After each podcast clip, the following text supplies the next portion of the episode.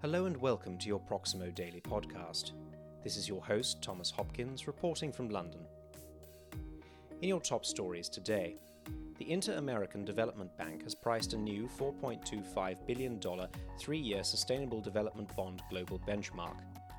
Joint lead managers were Barclays, HSBC, Nomura, and RBC Capital Markets.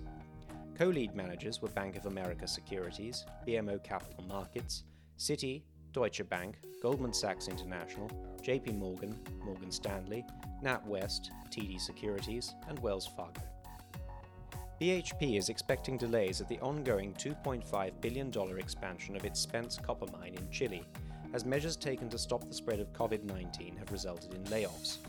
The world's biggest miner said the project schedule was under review, adding that first production is unlikely to happen until early 2021. The project was slated to begin production by the end of 2020.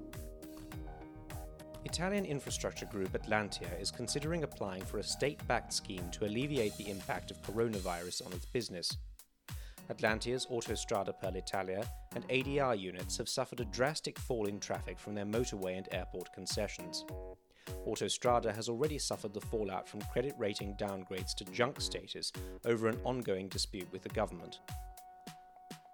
Cox Energy and Ibexia Development's joint venture company, iBox Energy, has started the construction of a 50 megawatt solar park near Posadas in Spain's Cordoba region.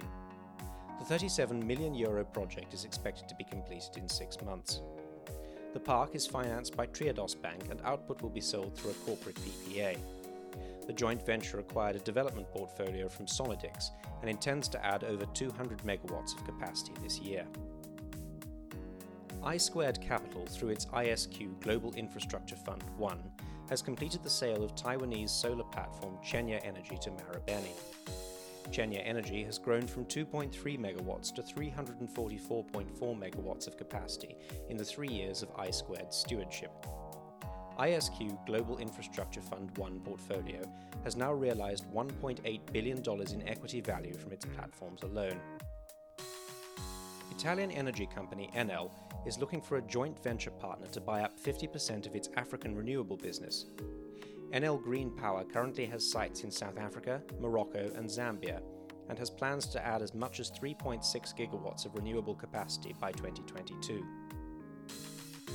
T-Mobile US has signed an agreement with Avangrid Renewables to purchase renewable energy credits and output from the 158 megawatt Otter Creek wind farm in LaSalle County, Illinois the 42 turbine project achieved commercial operation on March 1, 2020. The Asian Development Bank returned to the US dollar bond market with a pricing of a $4.5 billion five year global benchmark bond issue, proceeds of which will be part of the lender's ordinary capital resources. The transaction was lead managed by Bank of America, Citi, TD Securities, and HSBC Bank. A syndicate group was also formed consisting of Bank of Montreal, BNP Paribas, Deutsche Bank, SEB, and Nordea Bank. That concludes your Proximo Daily podcast. Be sure to tune in tomorrow for more of your latest project finance news.